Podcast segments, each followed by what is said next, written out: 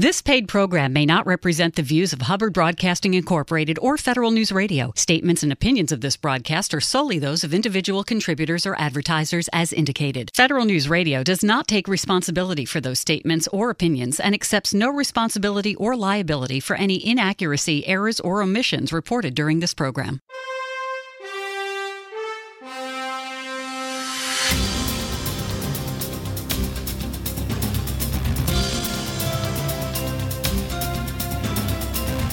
Welcome to the Business of Government Hour, a conversation about management with a government executive who is changing the way government does business.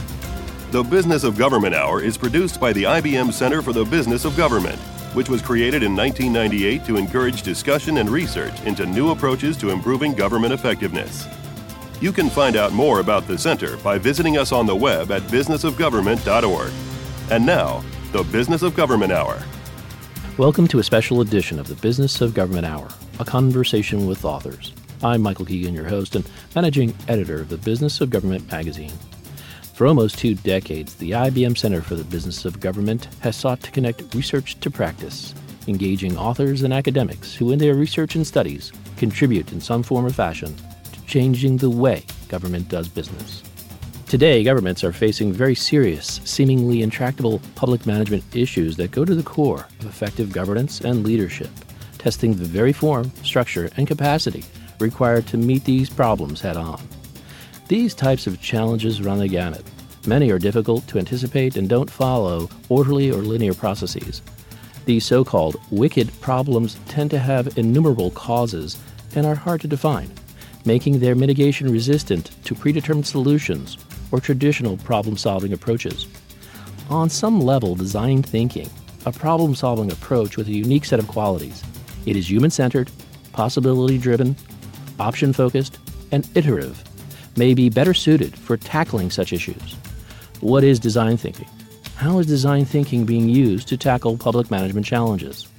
Today, we'll explore these questions and so much more with Professor Jeanne Liedtka of the University of Virginia's Darden School and co author of Design Thinking for the Greater Good Innovations in the Social Sector. Welcome to the show, Jeanne. It's great to have you. It's wonderful to be here, Michael. So, Jeanne, what is design thinking? Well, as I see it, Michael, design thinking is really just a problem solving methodology, which on its own is no better or worse than many of the other methodologies we've already got in our toolkit. It's just different. And I think it's that difference that is what is drawing all of the attention to design thinking today. It's different in ways that make it well suited to circumstances that are complex and uncertain.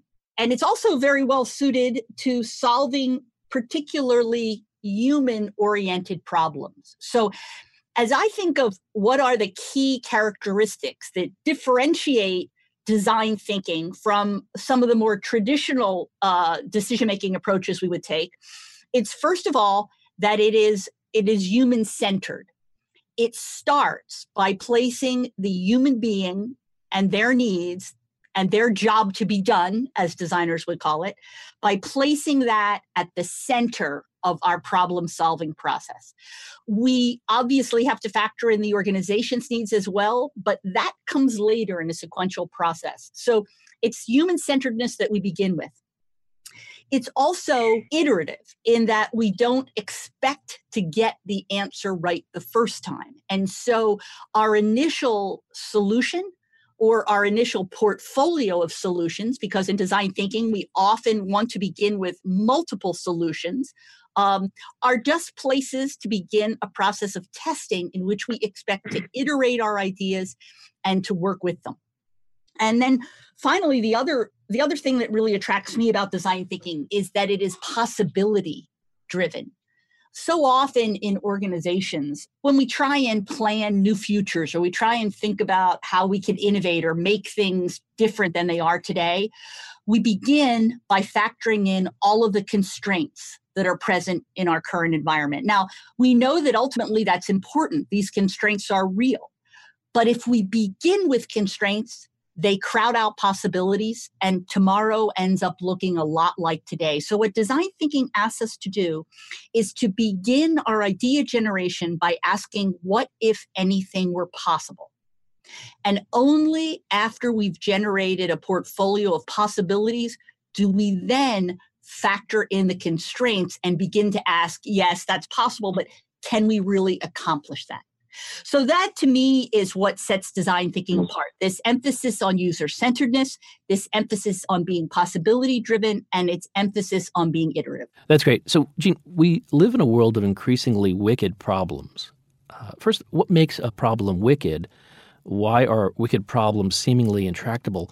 And how does design thinking work best for addressing these challenges? Well, you know, wicked problems have been talked about uh, especially in the public sector, really since the 1940s.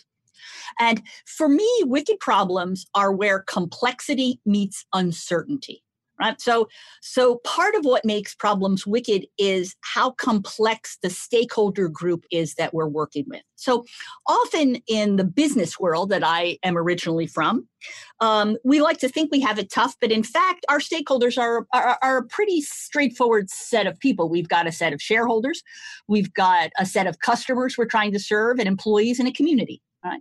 And generally, we are able to work across those groups and find common ground upon which to work. Um, if we look at the public sector, for instance, and an issue like healthcare, um, extremely diverse set of stakeholders, a set of stakeholders who can't even agree on a common definition of what the problem is, much less what the solution ought to be. So, that complexity of stakeholders and the diversity of their opinions makes it very difficult to do uh, the kinds of things we like to do in decision making, which is align a group of people around what we think is an optimal solution and then win their cooperation in implementing it all of this is very difficult. Um, if we can't agree on a definition of the problem, it's much more difficult agree on uh, a solution. And the uncertainty in the environment makes our ability to predict whether taking a given action will actually produce the outcome we want challenging as well. So we take this diversity of stakeholders and then we take this kind of murky causality link and an ability to really predict with confidence whether pulling lever A will actually result in the outcome we want. And we have what designers would call a wicked problem. I think the reason why design thinking is especially well suited to wicked problems is because wicked problems tend to be social problems as much as they are data or analytical problems. That is, we have a group of people who have to come together I think of design thinking really as bringing a social technology that allows us to convene better conversations across a diverse stakeholder group. Jeanne, the design thinking approach is composed of four questions and 15 steps. Uh, before we delve into specific illustrations of its use, I would like to explore each question and the steps associated with those questions. Would you tell us more of the what is stage what are the key steps that roll up to this question? Well, as we look at the design thinking process, um, and again, I think one of the positive things for people trying to work with design thinking methodologies is is even though there are as many different sets of terminologies and descriptions of process as there are academics like myself or consultants writing about it and talking and teaching about it essentially there's a lot of agreement about what the design thinking process looks like it, it it's a period of exploration and discovery about the needs of the people we're trying to serve followed by a period of generating ideas followed by a period of testing. Now what we found working with non-designers is that structuring that higher level process of exploration ideation and testing is extremely important. Designers are raised to be extremely comfortable with ambiguity um, it's in their training. They're used to putting ideas out there, having them critiqued, changing, iterating, moving forward. People who aren't trained in design, uh, especially people who work in bureaucracies, for instance, like the university in which I work, um, we are not comfortable often with the level of ambiguity that we face as we try and attract and attack these messy problems. And so in our work, at the University of Virginia at the Darden School working with non designers, which spans the range from business people to government officials to healthcare providers to educators across the board, our experience has been that they need structure and they need additional guidance and discipline across the process. And so the way we've dealt with that at Darden is we've generated these four big questions, which we uh, ask people using design thinking to answer. And each of those questions has a series of particular activities or steps we ask people to do. So the first uh, question is what is? And that is the discovery question. What is going on today? In some ways, paradoxically, the only data we've got to come up with an idea for a better future lives today. And it's only by immersing ourselves in the current reality of the situation of the people we're trying to serve that we can be data driven in generating ideas to improve their lives along the dimension that is our responsibility. So, this what is stage ha- has a kind of a, a preset a preset of stages where we make sure first that we have a problem that's designed for design thinking. Design thinking isn't a, a one size catch all tool that does everything. Then we make sure we've scoped the problem broadly enough that we're not defining away interesting opportunities for innovation by our definition of the problem. Then we want to do some thinking about the stakeholders that we're working with and perhaps lay them out with a tool that designers call stakeholder mapping. Make sure we understand all of the different stakeholders involved, not just the ones we're designing a solution for, but the ones who have to partner with us to make that solution real. Once we've done that preliminary work, we're ready to move into the discovery phase by first doing some of the ethnographic research that is fundamental to design thinking. So, tools like journey mapping, job to be done, personas, ethnographic interviewing and observation. These are all different tools that we can use that begin to let us get at a deeper level of insights into the needs of the people that we're trying to serve. Once we've done that, we're ready to turn those insights into design criteria. And those design criteria are what allow us to move to the next question what if? Uh, now, armed with the criteria that any good solution should meet, uh, we are ready to talk about the second question what if? Does this stage begin to generate ideas, and what are some of the key steps that help answer this question? What if? Well, in some ways, the what if stage is uh, the most familiar to most of us. We've all done brainstorming, right? And that's what really what if begins with. However, it's it's a very different kind of brainstorming that I think has some unique advantages to the usual uh, tell me 20 different uses for this paperclip off the top of your head. We are now in design thinking going to do data driven brainstorming, which means we're going to take the design criteria based on our research of the needs of the people that we want to serve, and we're going to use those to brainstorm. Right? What that does is it creates a set of ideas that are grounded not in what pops into the top of our minds or what we impose on the people we're serving as their needs. It grounds it in our observations about their actual needs. So we begin with a structured brainstorming technique, usually using a trigger question that maybe uses an analogy or something to get people to think a little bit more creatively. And then that brainstorm material, all those post its that we're used to for brainstorming, is fed into a concept development process. And in concept development process, uh, we think of it as, as the way kids do when they're playing with Legos. Right? First, we dump a whole pile of Legos on the floor. Those are the ideas that come out of brainstorming. But those individual Legos are not very interesting. It's only when we begin to combine them in different ways and create, you know, cool things like rocket ships and houses and spaceships and and different things that they actually uh, begin to come up with interesting creative ideas so in concept development we take the raw material from brainstorming and we use it to form concepts. And we then lay out in detail who are the stakeholders that those concepts are meant to serve, what are the needs that they are meant to satisfy, and how will we begin to deliver a solution against those needs. So, as we move into creating what we call napkin pitches, these summaries of our concepts, we are now getting ready to make the transition between idea generation in the what if and idea testing. Uh, our third question that we refer to as what wows. Jeanne, now that we have a set of concepts, uh, we are ready to move into the first stage of testing them by asking the third question what wows?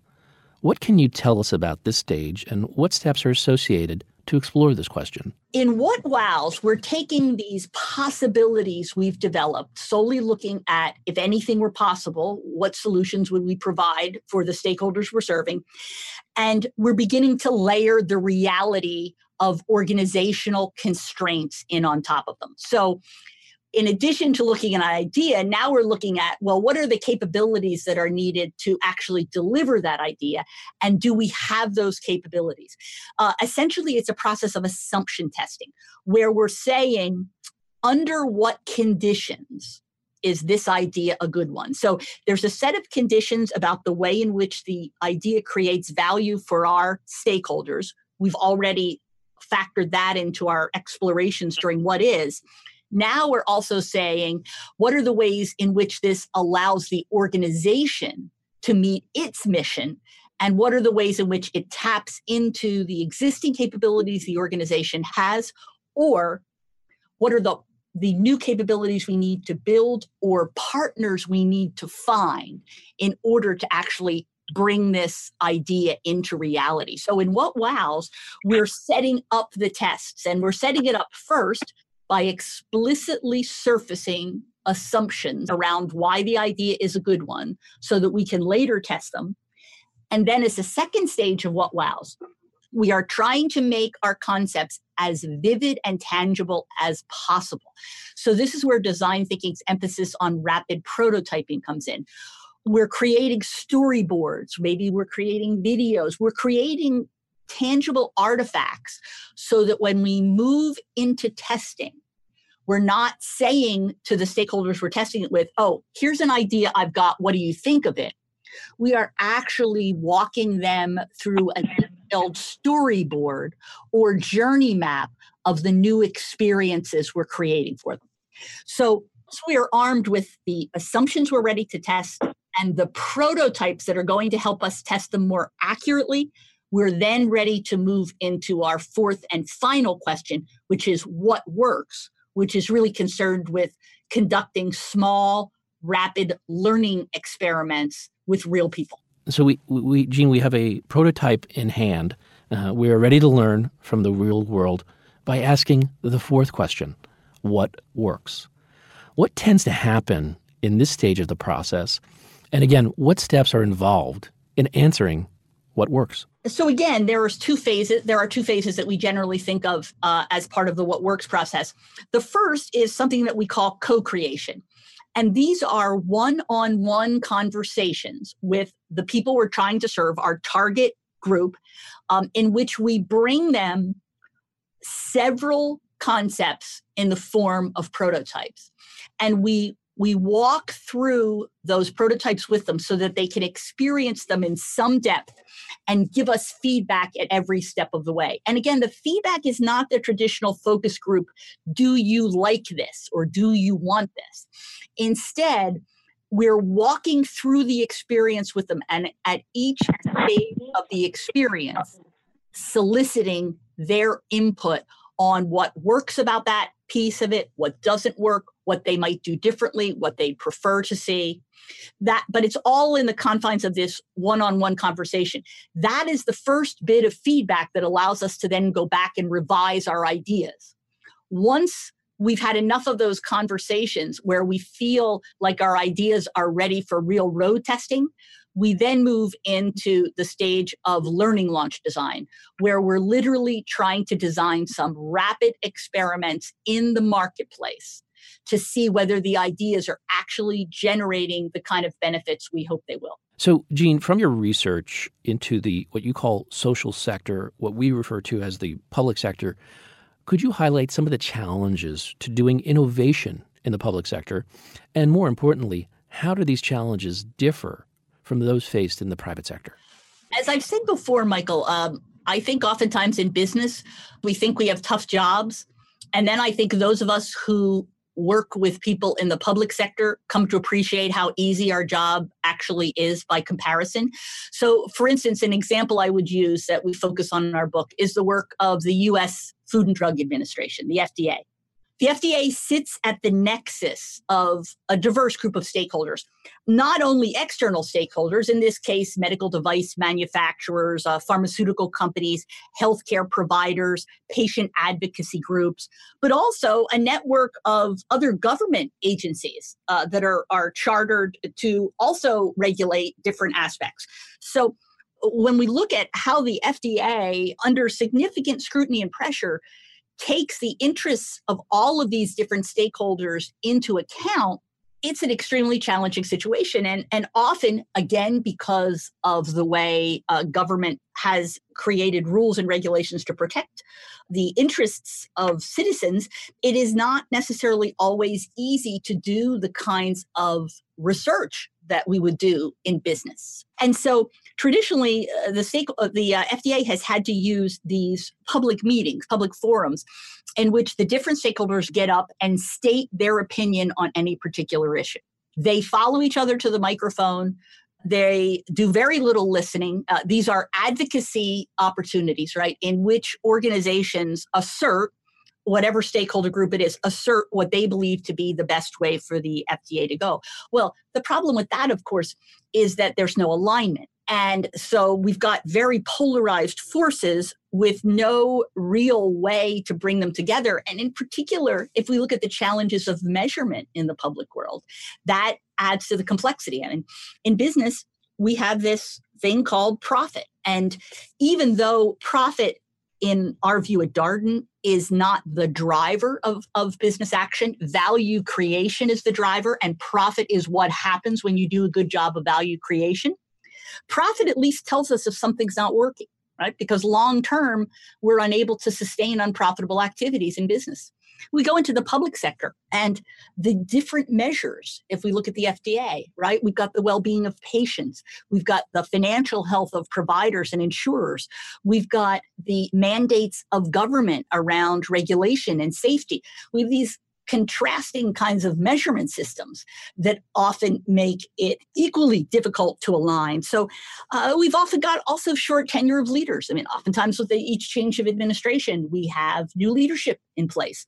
So all of these combine to make an extremely challenging situation. What the FDA has experimented with is this idea of using design thinking methodologies to convene groups of people putting them in small groups that are deliberately architected to have diversity of function. So we've got different regulators represented in each small group, medical device manufacturers, pharmaceuticals, providers, healthcare advocates, all these people sitting at the same table in small groups and allowing them to define the problems as they see it. So this this is one great opportunity when we impose a definition of the problem on people we often don't leave room for them to care a lot about the answer.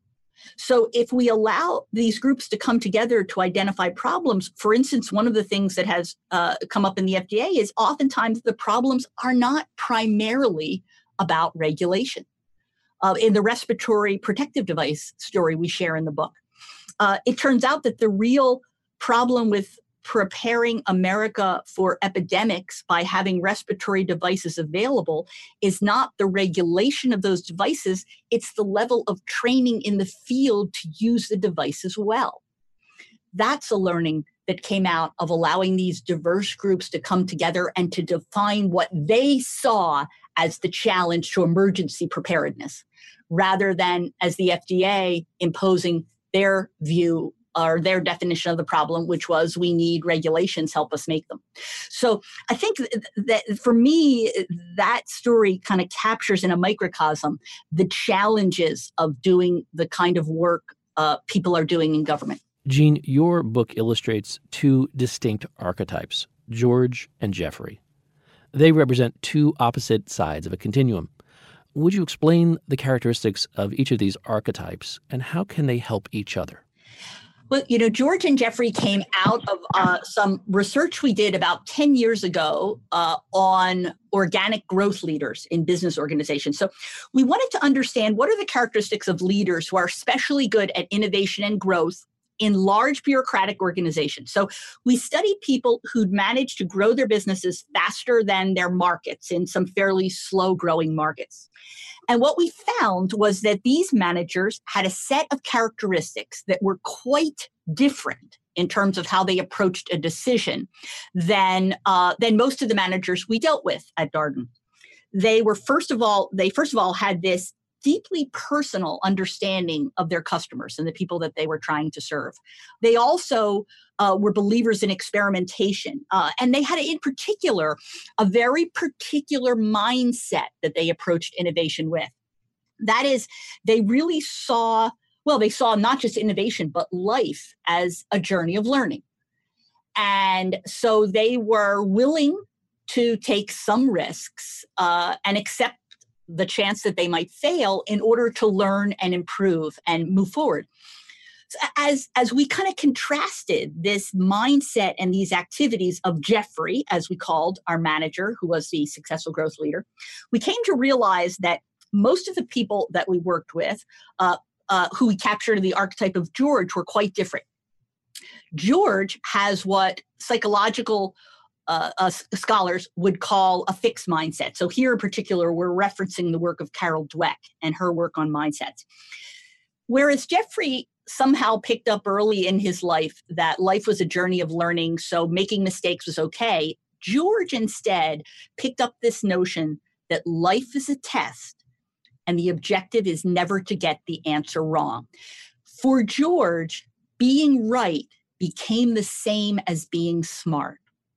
And I mean, that sounds kind of trite. Being right is the same as being smart because we all want to be smart. But for George, being smart means knowing the right answer. As a result of that mindset, George makes all kinds of logical choices that protect him or her from being wrong. All of those logical choices work pretty well in a predictable world, but as soon as we try and create something new, those choices really get in the way. And so for us, talking about George and Jeff was a way to help people understand that the way their way of looking at the world the way that had gotten them the success they were currently experiencing was also the thing that was getting in the way of them being more successful innovators. The good thing about mindsets is if we're unconscious of them, they in many ways control our behavior. But like our personality type on Myers Briggs, once we have awareness of them, we are able to make different choices. So, a lot of the work we've been doing in the educational side at Darden is to try and help managers develop an awareness of their own mindsets and to appreciate that to succeed at innovation, they had to make different choices that looked more like the choices that Jeffrey made quite intuitively. Our way of helping George make different choices was to teach design thinking because it turns out that the behaviors that Jeffrey did without thinking that were just natural to him were activities that design thinking had tools and processes to help us learn and succeed at. So for us, design thinking became a way of helping George to behave in some different ways, but manage the risk of those new behaviors by giving him or her the confidence that comes with having a set of processes and tools. How is design thinking being used in the public sector? We will explore this question and so much more when the special edition of the Business of Government Hour, a conversation with authors, returns.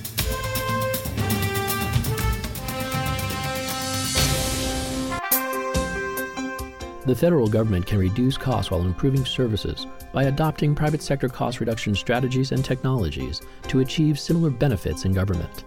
Check out the IBM Center Special Report, Transforming Government Through Technology. It outlines how technology based reforms can reduce federal costs by more than a trillion dollars over the next decade. Download Transforming Government Through Technology and all center reports at businessofgovernment.org. What are the U.S. Army Reserve strategic priorities? What are the essential components of force readiness? How does the U.S. Army Reserve support civil authorities? Join host Michael Keegan as he explores these questions and more with Lieutenant General Charles Luckey, Chief of Army Reserve and Commanding General, U.S. Army Reserve Command. That's next week on the Business of Government Hour. The Business of Government Hour, Monday at 11 on Federal News Radio, 1500 AM.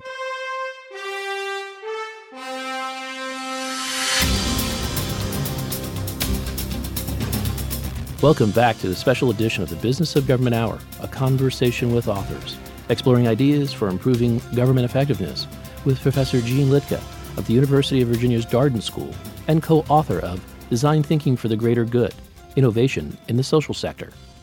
Jeanne, I'd like to explore some of the case studies you put in your book, and uh, in particular, uh, igniting creative confidence at the U.S. Department of Health and Human Services HHS. Would you tell us more about HHS's Ignite Accelerator program and its use of design thinking? How does the White River Hospital story illustrate that use? Yes, whenever I uh, talk to anyone who's convinced that there isn't interesting innovation work going on in Washington, D.C., I tell them the story of Ignite at Health and Human Services because I think it's um, it's a story that business organizations need to listen to and learn from. So, the Ignite Accelerator uh, at HHS is really about reaching out to HHS employees around the country, wherever they may be, and giving them the opportunity to step forward with ideas to improve services to citizens. The story we profile in depth in the book is a story of a young woman who's a quality control officer at an Apache Indian reservation in White River, Arizona, where hospital wait times often reach as much as six hours in length. And again, um, this isn't a function of lack of commitment. It's a function of the fact that, that the hospital is really the only healthcare provider within a large geographic area. So even if I have a relatively mundane health issue like having a prescription refilled, I have to come into the hospital and be seen through the emergency room. Well, what was happening is uh, people were getting tired of waiting and they were going home and then coming back later with much more serious problems than they would have had had they received treatment on their first visit. So, this idea of reducing wait times in the emergency room that this HHS employee saw would not only benefit the patients, obviously reducing their waits and getting them medical treatment earlier, but it would also help the organization solve a very expensive problem of people coming back sicker and, for instance, needing to be helicoptered out of the reservation to the nearest tertiary care hospital. So this young uh, officer had seen something uh, about a computer triage uh, method that was used at Johns Hopkins Medical Center in Baltimore. So she responded to this blanket email that went out from headquarters in DC and said, I have this idea and I'd like to see it through. It was selected and she was put into the Ignite Accelerator program with a team of other folks from White River, which gave them one thinking, uh, uh, training in design thinking and lean, Two, it offered them mentors who would help them through the process and help them connect into HHS networks for information that they didn't have. It involved having supervisors support and, and give them time to devote towards this innovation. And most interestingly of all, it guaranteed that they would have an audience with a decision maker to present their idea to at the end of the process who would actually make a go, no go decision. So in this case, uh, as they embarked on the design thinking process and talked about this process of gathering data on the people they were trying to serve, surfacing assumptions about the idea. What the team at White River quickly realized was that people using the emergency room to a great extent were Apache elders who would not be comfortable with technology.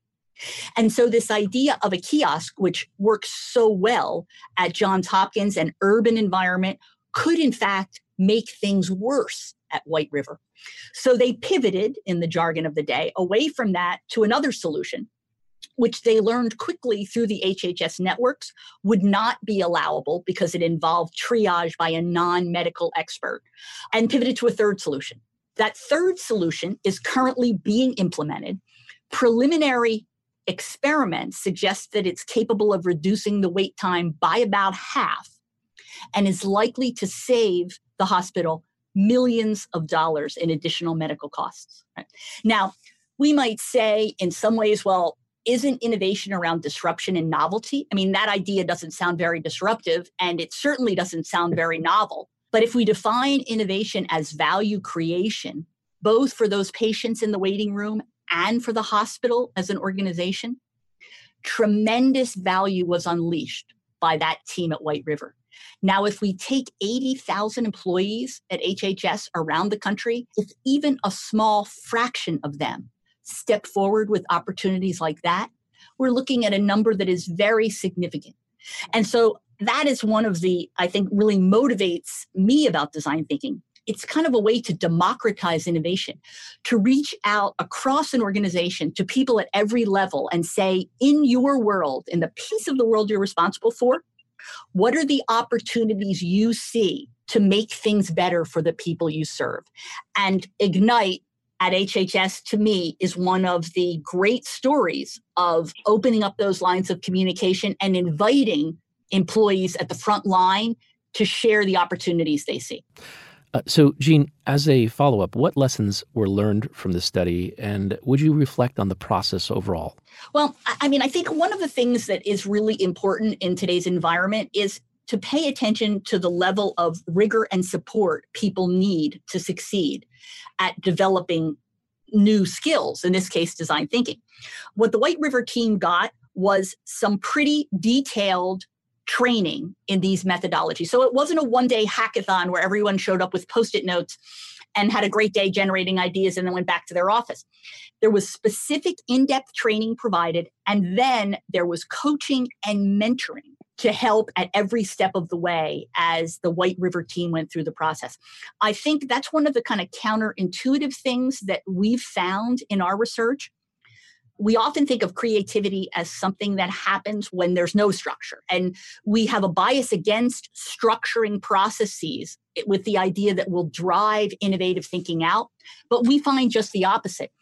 It is disciplined, structured processes and providing good training and mentoring and coaching that is what allows these innovative ideas one, to be identified, but even more importantly, to be systematically tested and implemented. And so I think one of the lessons we take away from our research on design thinking, and a concern that I have is that like any other new technique it's possible to do a set of short-term mm-hmm. feel good superficial kinds of implementations that don't really equip people to embed these new ways of thinking and behaving in their day to day practices. And I think when we look at the success of Ignite, a good measure of the success is the careful structuring of training and ongoing support within the HHS administration that allows these frontline innovators to actually follow through on the ideas they see. So, Jeanne, I'd like to discuss the scaling of design thinking. Um, how does the case study of Australia's Monash Medical Center illustrate the success of scaling design thinking? How did the medical center use design thinking? And what were some of the challenges it faced while using it? Well, the, the story of the Monash Medical uh, Center's use of design thinking starts very simply. One of their senior physicians came uh, to visit us in uh, at Darden in here in Virginia and spent a week learning the design thinking process.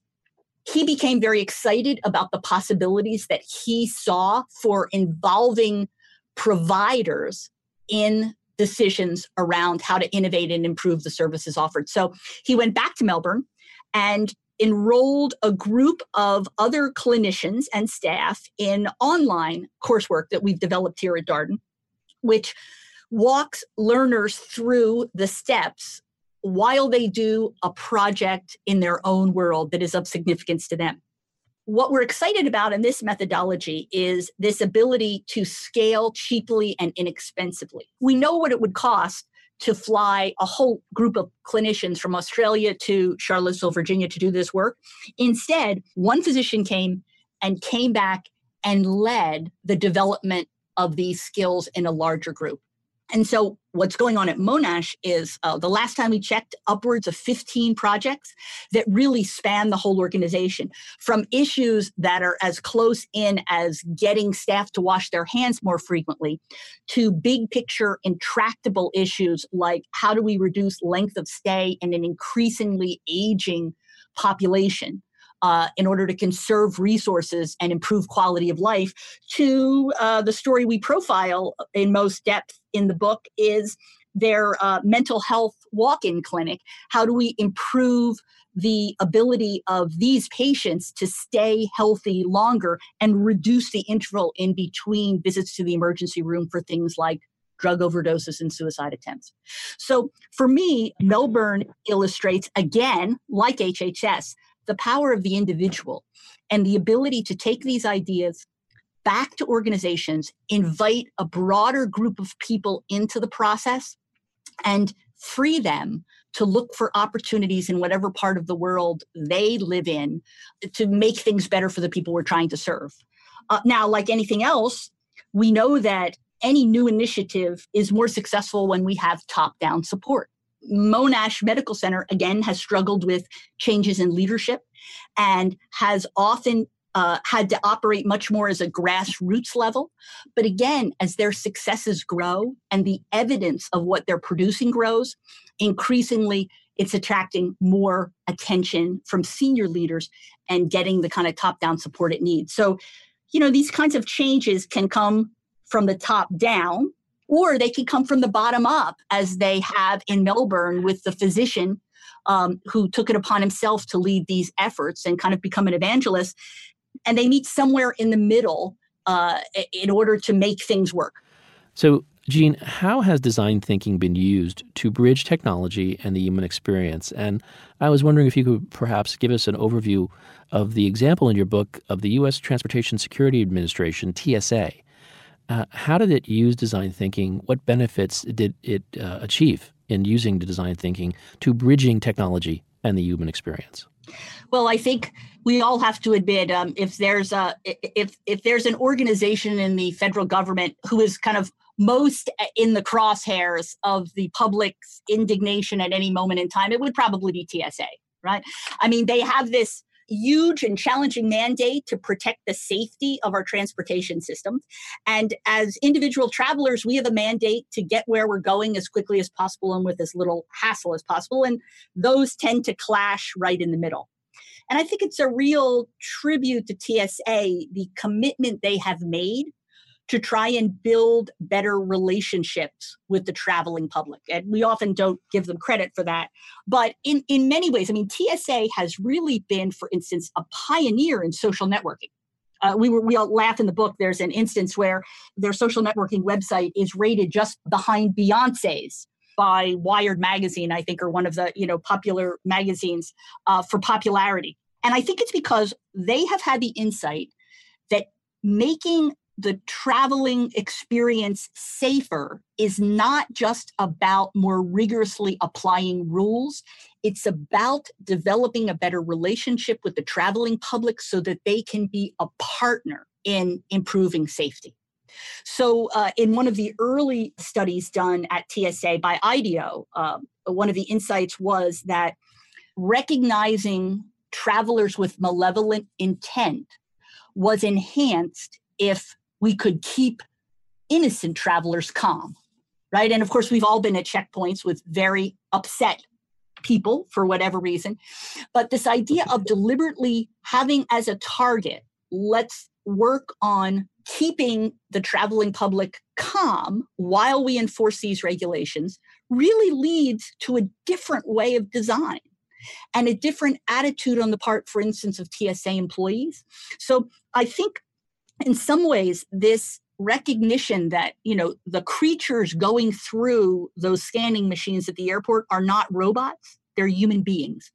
And the more we understand their experience and their needs the more we can successfully work together to create a safer transportation system. So I think that's been very important, not always evident to us, the traveling public, uh, but very much an ethos at TSA that has impressed me and has some advantages. So, for instance, in one of the stories we tell uh, in the book, in which uh, the TSA is working with uh, Sapient uh, consulting firm to create a new website. Just as they're about to launch the new website, they change all of the regulations about the structure and the design of websites. And so, in some ways, all of the work that, that TSA and Sapient has done together to create this new website has to stop while they reassess these new guidelines.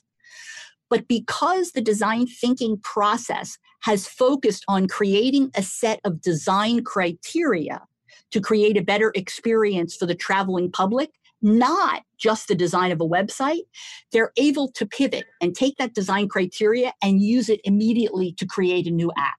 And I think that, again, is another example of the way in which the design thinking methodology can increase the flexibility of our innovation processes and allow us to pivot quickly as we go through these testing processes. We get some disconfirming data that this idea we're moving forward in will no longer work. We can mm-hmm. quickly pivot using this exploratory research we've done to a new solution much more quickly than we have to than if we have to start all over because we've invested all of our energy in researching not stakeholder needs but a particular solution to those needs. What are some of the key tools and practices used in design thinking? We will explore this question and so much more on our special edition of the Business of Government Hour, a conversation with authors, returns.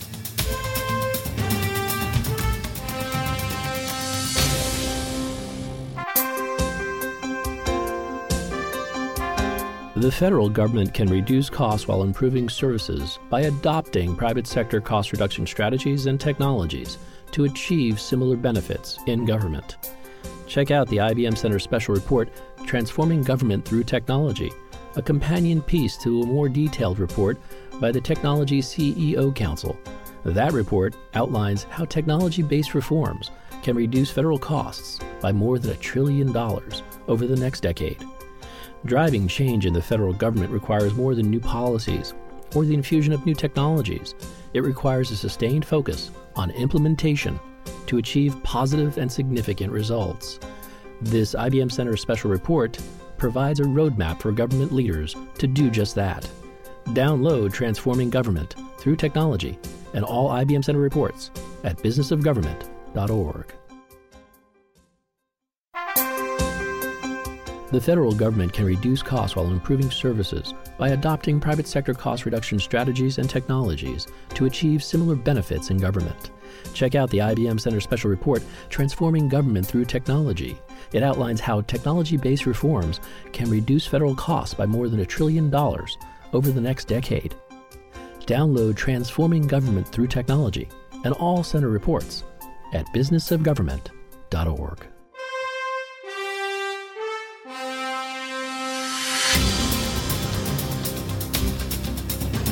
Welcome back to the special edition of the Business of Government Hour, a conversation with authors, exploring ideas for improving government effectiveness with Professor Jeanne Liedtka of the University of Virginia's Darden School and co author of Design Thinking for the Greater Good Innovation in the Social Sector.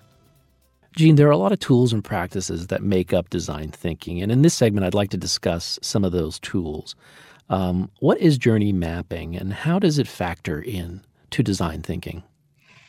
Journey mapping is, in my personal view, probably the single most useful tool to teach someone who's new, who's new to design thinking. Um, in part because journey mapping is kind of just like a flow chart of someone's experience with emotion added. So when I create a journey map, I trace a given individual's experience from the very beginning to the end. So, for instance, if we go back to TSA, we all know that um, we have somewhat of a tendency in organizations to focus in on just our part of the experience. So, if I'm TSA, I focus in on the security part. But from the perspective of the traveler, I'm part of an end to end experience. That is, there's a reason why I'm traveling. There's a job to be done. It's not to spend time on an airplane, right? It's to get to a new destination and do something. So my experience doesn't really begin when I show up uh, to have my bags checked and scanned at TSA. It really starts when I have a reason for business travel, right? And I travel to the airport and I check in with my airline. And yeah, then I go through security, but then I go to my airline. And so, what the journey mapping tool asks us to do is to pay attention to each step in the end to end experience and try and understand based on the emotional highs and lows of the person whose needs we're trying to meet what are the emotional low points and we begin to innovate by trying to deal with those emotional low points. So, for instance, we really recently used journey mapping with our own MBA population. If you take a group of faculty and you ask them to improve the experience of an MBA, they will immediately go to the classroom and usually begin to argue with, with each other about the kind of curriculum revision that would improve their experience. But what we found when we actually mapped the student experience is that the biggest opportunity for improving the experience of students is often around helping them get jobs. And if we're not careful, we design the educational experience in ways that deliberately impede the ability of staff at the school who help students get jobs do their work right?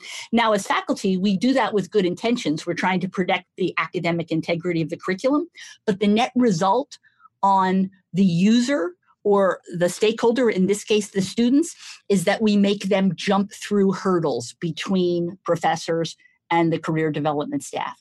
So, if we truly want to improve the student experience, the way to do it is to target the point of dissatisfaction in their journey, which right now, uh, which often can be the job search process, and to put our energy as faculty into building better collaborative relationships with the career services staff to help them do their job.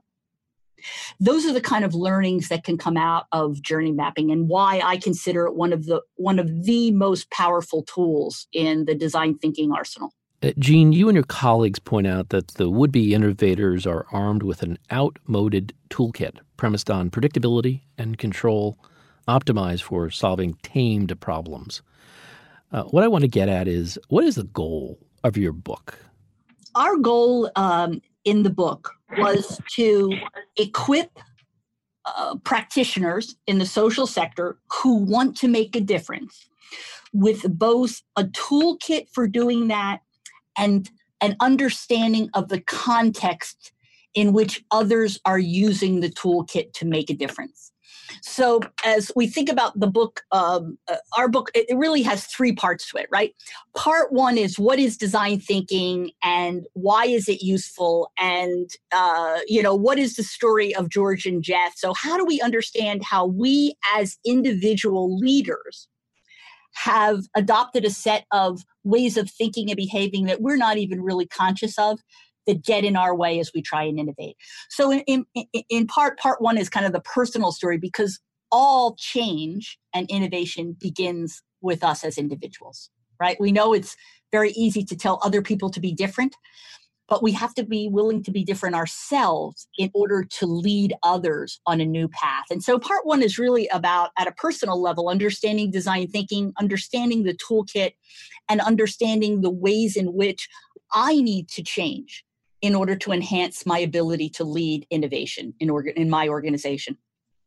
Part two is the stories one of the challenges i think for those wanting to use design thinking is a lot of the storytelling we do is at a very high abstract level right? So so we have the stories of the great work that ideo does for their clients but they're not in depth enough to really give us a sense of if we wanted to replicate that success what would we do?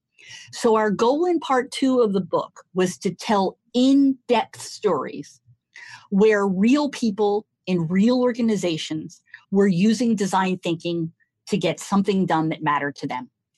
And you know it, we have a, a, quite a different set of organizations in there and different leaders at different levels and with different backgrounds but the common theme there is that they're all embracing this idea of this new toolkit and they're putting it into use in their organizations and we're able to see exactly what's happening and to whatever extent possible try and get a sense of the outcomes they're producing. Uh, the third part of the book then uses just one example an example of a gateway college uh, uh, in California, which has used uh, the methodology that we use, which is the 15 step four question process that you referenced earlier, Michael, to walk through this problem of how to reduce the dropout rate of the at risk teenagers in their school. And there we're able to give a very, very detailed step by step story of the work that they've done at each stage, with the idea there being if we've, in part one, motivated leaders to make a difference and given them an understanding in general of what design thinking can do. If in part two, we've successfully given them detailed kind of blueprints of how it's being done at other organizations so that they can identify the opportunities in their world to use it. Then in part three, we've given them a hands on methodology in detail about how to move through the process end to end. So that's really been our goal in the book is to accomplish all three of those objectives so that really anyone who's motivated and interesting can come away from the book ready to begin to try it out in their own world. Uh, Jeanne, where do we go from here and what's next for design thinking? I think right now, design thinking as we understand it is still being used primarily around improvements in uh, quality of services uh, provided, uh, improvements in the quality of the conversations people are ha- happening. One of the frontiers for that I'm personally interested in and that we've begun to work on is this idea of how design thinking can influence at the policy level. And there is some uh, I think, extremely thoughtful work being done in places like DOD and in places like the, the Naval Postgraduate School in Monterey that I, I just visited last week, in which people are taking the design thinking methodology and they are Uh, applying it at the policy level. I think there's a tremendous amount of opportunity there to use these tools to really have a profound influence. And I'm excited about that area and continuing to work on it. The one other area is in measuring outcomes. Demonstrating results in rigorous ways is always a challenge in the innovation space. It's not a challenge that's unique to design thinking. Analyzing and specifying the outcomes of innovation processes is complicated. That's an area that we're also working on. Probably it's more the academic in me there. I think those working with design thinking have strong belief in its value and its efficacy but it's going to be important for us to bring data to bear to demonstrate that that belief is true. And so, uh, also part of what we're doing now is really trying to understand in detail the mechanisms through which design thinking is working and to try to calibrate those mechanisms in practice so that we can begin to build a more rigorous database around the kinds of outcomes that design thinking is capable of producing. Jeanne, I want to thank you for joining me today. Well, thank you. It's been my uh, pleasure to have part of the uh, to be part of your discussion, and I look forward to continuing it, Michael. This has been a special edition of the Business of Government Hour, a conversation with authors, exploring ideas for improving government effectiveness with Professor Jeanne Liedtka of the University of Virginia's Darden School and co-author with Randy Salzman and Daisy Azer of Design Thinking for the Greater Good, Innovation in the Social Sector. Be sure to join us next week for another informative, insightful, and in depth conversation on improving government effectiveness. For the Business of Government Hour, I'm Michael Keegan, and thanks for joining us. This has been the Business of Government Hour. Be sure to visit us on the web at businessofgovernment.org. There you can learn more about our programs and get a transcript of today's conversation. Until next week, it's businessofgovernment.org.